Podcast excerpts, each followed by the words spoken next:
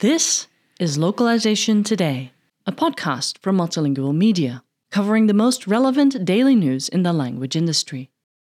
A little over a decade ago, if you would have asked the average person what a chatbot was, they might not have known. Chatbots were a cheap wine, still unrefined, and the technology wasn't celebrated. They were mainly used for customer support when companies were too economical to use people, and their sophistication was limited to guessing what plain information was being requested and providing a less than full bodied regurgitation from their frequently asked questions page.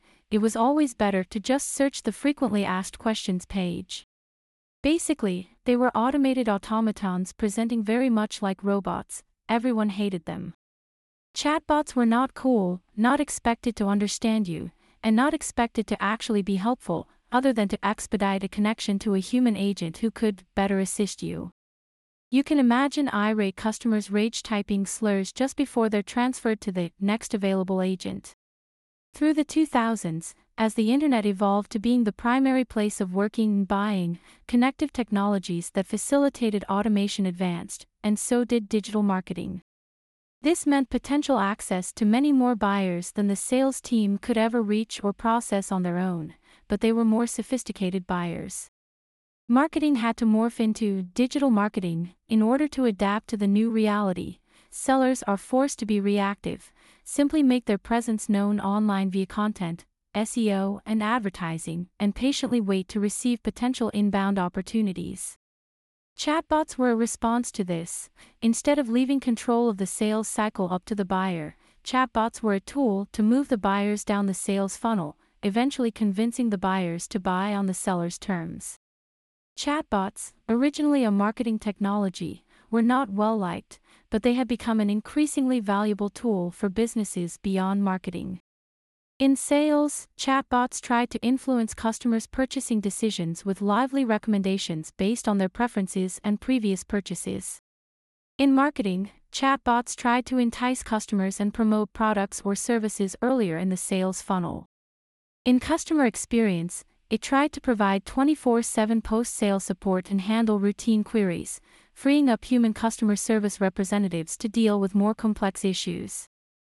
Simultaneously, evildoers leverage the same technology to try and scam people out of money by, among other strategies, impersonating the very brands using chatbots to try and sell things legitimately. People hated chatbots even more. Why were companies still trying to use this rubbish?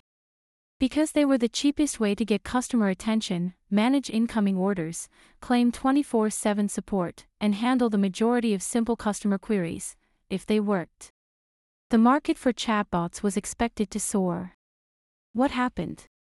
Throughout all this, robotic process automation programs, like Power Automate and UiPath, were on the rise. Automated companies, like aggregators, niche search engines, and social media sites, began appearing, and experts began predicting the transition to fully autonomous industries, like real estate and other agency based business models. Nobody was sure whether or not they would live to see the day their job would be completely automated by computers. Sure, maybe there were waves of worrisome translators when translation memory crashed the scene, only to ebb and flow again when machine translation resurfaced as neural machine translations, but it never happened, and it never will, but more on that later. If the research by OpenAI, and other research by Goldman Sachs, is to be believed, 66 to 80% of the workforce will be impacted by the implementation of chatbots doing their job, pretty much all desk jobs, including translators. Chatbots aren't doing 100% of these desk jobs, except for 15 or 86 occupations, depending on whether you ask a human or a chatbot, but 25 to 50% of their workload. How is that possible from a chatbot marketing toy? On a typical day, desk people, whether from home or at an office, carry out important typing mouse clicking tasks, usually copy pasting and or transforming data slash information from one format to another between browser tabs or desktop applications. Interrupting these important tasks were even more important meetings, that could not have just been emails, with an attached transcription and summary notes, that ensure team coordination and spirit. There is just no way a primitive chatbot can do this stuff, right? They can't even understand what we're saying, and they definitely can't do anything but parrot things we've already told them. But what if they suddenly could seemingly understand and take orders? Rapid advancements in artificial intelligence and natural language processing, technically called large language models, or LLMs, now allows chatbots to understand context, learn from past interactions, and provide more human like responses in every language on the internet, including computer code, which allows them to actually do things that people at a computer can do, aka robotic process automation. The one chatbot right now that can do all this well is ChatGPT. This doesn't make chatbots just chatbots anymore, it makes them robotic process automation applications with conversational UI, complete digital assistants. You tell it what to do, and it does it, even if you don't know how to do it. The potential for ChatGPT and other DAs is mind blowing. The technology is so good, conversational UI could be ubiquitous in just a few years. Why have various input controls, navigational components, and associated containers when you can just provide an input for the user to tell you what they want to do or see? As the technology continues to advance, DAs will become even more sophisticated and capable of handling increasingly complex input, like your speech, sequence directives, and camera based vision. They will be a more integral part of businesses' general operations and even likely become more human like, with the ability to understand emotions, grasp humor, and build relationships with users based on their individual needs and preferences. Chatbots are in favor. Sure, DAs can't do everything perfectly, yet, but neither can people. Plus, like a fine wine, it's explicitly designed, almost guaranteed, to improve over time. There are at least two new versions slated for this year. That's better than some people we may know. The rise of DAs will have a harsh hangover effect on the business world. DAs will have become a valuable tool for businesses looking to actually improve customer experience and even streamline internal operations.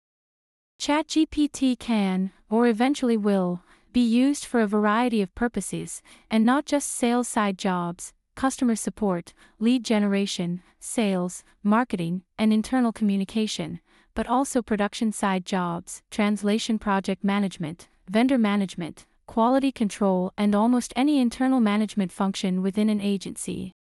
In fact, if you Google ChatGPT and translations, the results will include an automated ChatGPT created and ChatGPT run language company. ChatGPT is coming for the organizational guts of the language service providers, not translators. Why? Because somebody will always have to be held accountable for the actual service, translations, that's where the ultimate vendor value is. LSPs offer value added services that are now automatable, thanks to DAs. Why haven't templates, automations, and chatbots completely replaced lawyers? Because somebody has to be held accountable for the actual legal documents and decisions in court. Accountants, ironically, are not really held accountable and are only filling out government forms, so I think they'll likely be replaced. In this new wave of automated online businesses, if tools like ChatGPT can write advertising to lure prospective buyers, write website marketing content, chat to buyers about needs, log quotes and projects, translate content, follow up with editors, modify content based on feedback, write emails, and follow up with clients, then where does that leave an LSP and other agency based businesses? Quality control or in the worst case scenario of having to deal with an irate individual, customer service. The same person who created an autonomous website company years ago is the same person who has to maintain it today. But now they don't need to know how to code, just monitor, prompt, and check if the bots are working to correct and prevent issues. That person, probably a linguist for our information arbitrage based industry, needs the most sophisticated and advanced data dashboard in existence to track the number of data points going through their LSP, and our company focus at Zinn Global is to build that dashboard. What will happen to all the jobs in our industry? I think it's safe to say that by allowing our translations to eventually be found online by LLMs, we're training the next version of them to do our jobs for us. Interpreters in general are fine for now, give it a few years. Translators will end up doing more and more machine translation post editing. LSPs that can afford to invest in building ChatGPT tools will, just to survive. Hopefully, there will be a marketplace for tools that help anyone build a ChatGPT services website, so that all LSPs can enjoy the innovation. Generally, technological innovation that displaces workers in one area of the economy also creates employment growth, but in a totally different area of the economy, engineering, you know, for making and maintaining the bots that took their job in the first place. In the past, this required retraining in computer programming, but ironically, these jobs are the ones most at risk of being replaced by bots themselves. So, translators in our industry are going to need to become a bit of a coder to build out the tools they need, become versed in prompt engineering, monitor their dashboard, and check to make sure ChatGPT did its job right. I get some solace in the understanding that the language industry is not alone in this transition. Already, according to the ELIS 2022 Language Industry Survey, about one in three translators don't earn enough as a freelancer, they're technically part of the gig economy. Are we doomed to give way to a more sophisticated version of ourselves? Will we have to find another gig or industry? There are many times that technology has shook the foundations of a particular industry, for better and sometimes for worse, but one thing is certain it has always provided new opportunities for advancement, revenue, and learning for those who embraced it as early adopters. Maybe we need to adapt. As automation technology marches forward, we will be relegated to hiding behind the chatbot, hoping not to be on the receiving end of an irate customer wanting us, the next available agent. You'd likely be hard pressed to find which parts of this article were not written by ChatGPT. Truth be told, the article was authored by ChatGPT, partly, maybe. Thank you for listening to Localization Today. To subscribe to Multilingual magazine, go to multilingual.com/subscribe.